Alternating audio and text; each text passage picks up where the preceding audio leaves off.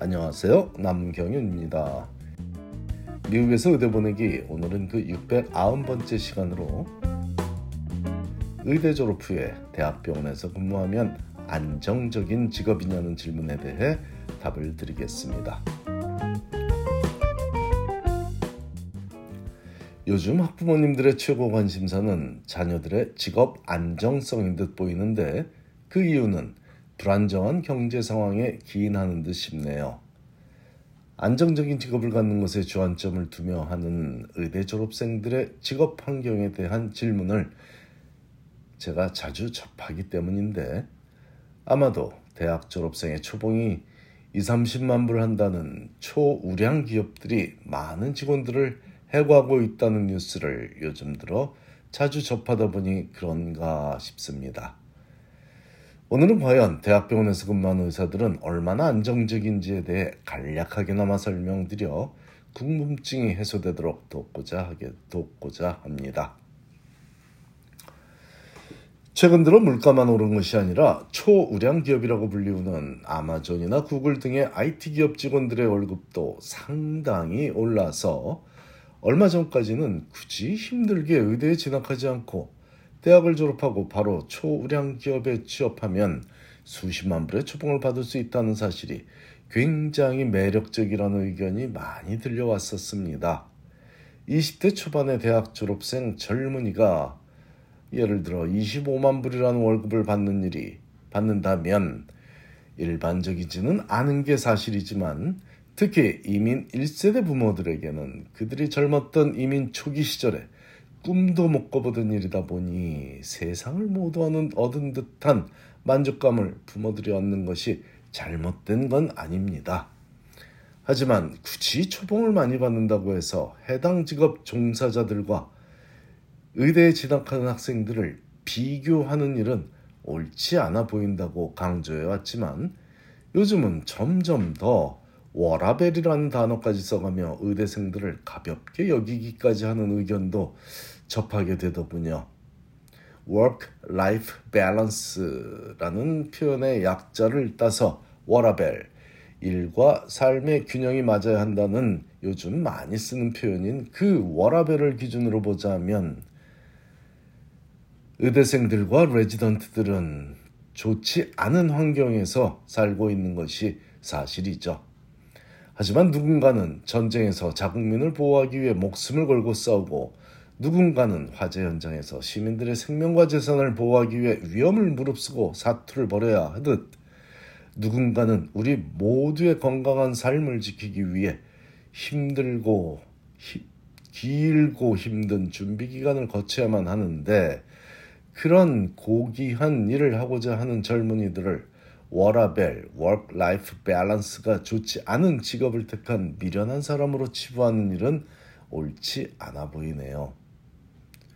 우리 모두는 누구라도 질병과 사고에 노출될 수 있으며 나이가 들어갈수록 의료 혜택이 절실해지는 것은 너무나 자명한 일인데 내 자녀는 힘든 일을 하면 안 되고 남의 자녀만 힘든, 힘든 일을 해서 우리 모두를 돌보면 된다는 생각이 가당치 않은 일이므로 그런 사고방식을 잘못되었다고 지적해왔던 것입니다.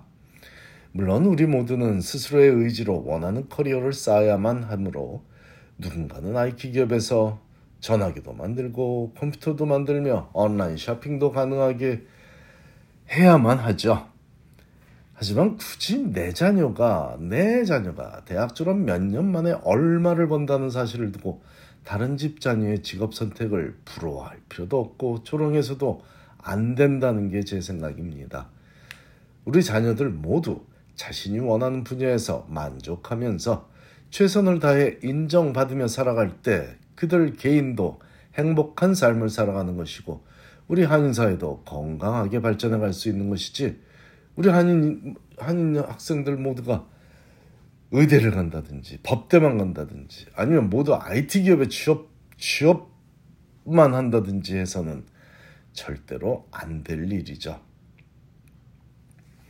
공교롭게 11월 들어 트위터나 아마존 혹은 페이스북이라는 회사 이름으로 더 알려져 있었던 메타라는 회사 등의 초우량 IT 기업들에서 대량 해고 사태가 발생했더니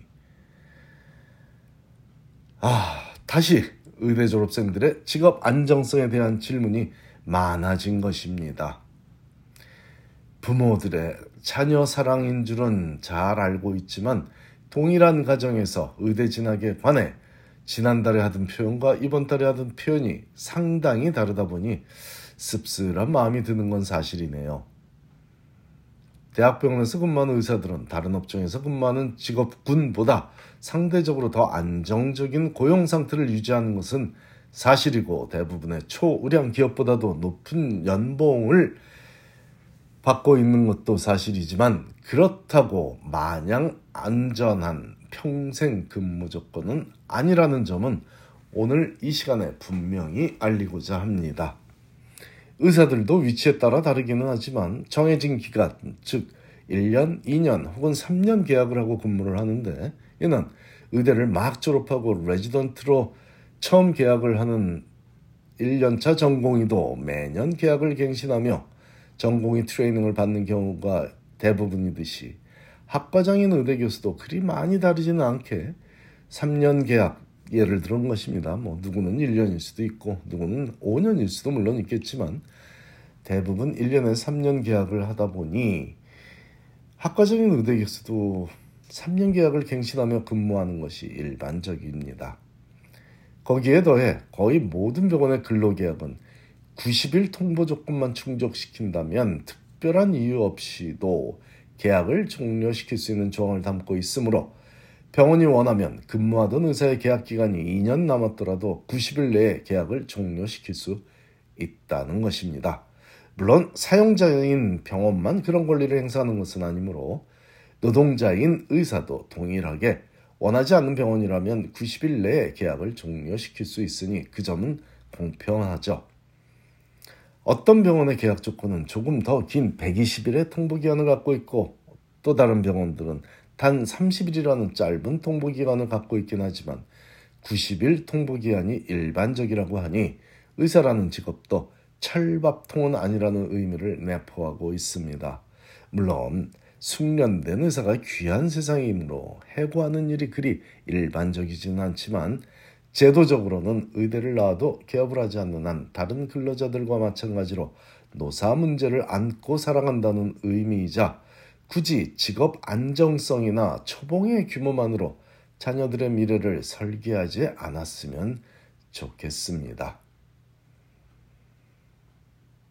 대부분의 한인 대학생들은 자신에게 어울리는 커리어를 고민하며 대학 생활을 마치고 그 길을 성공적으로 가고 있습니다. 물론 시행착오를 거치는 경우도 있지만 그것조차 향후 커리어에 그들의 인생에 도움이 되면 됐지 해가 되는 경험은 없다고 보니 자녀를 믿고 그들의 선택을 존중하며 끊임없이 용기를 주는 것이 가장 이상적인 부모의 역할, 페어런팅이라고 생각합니다. 감사합니다.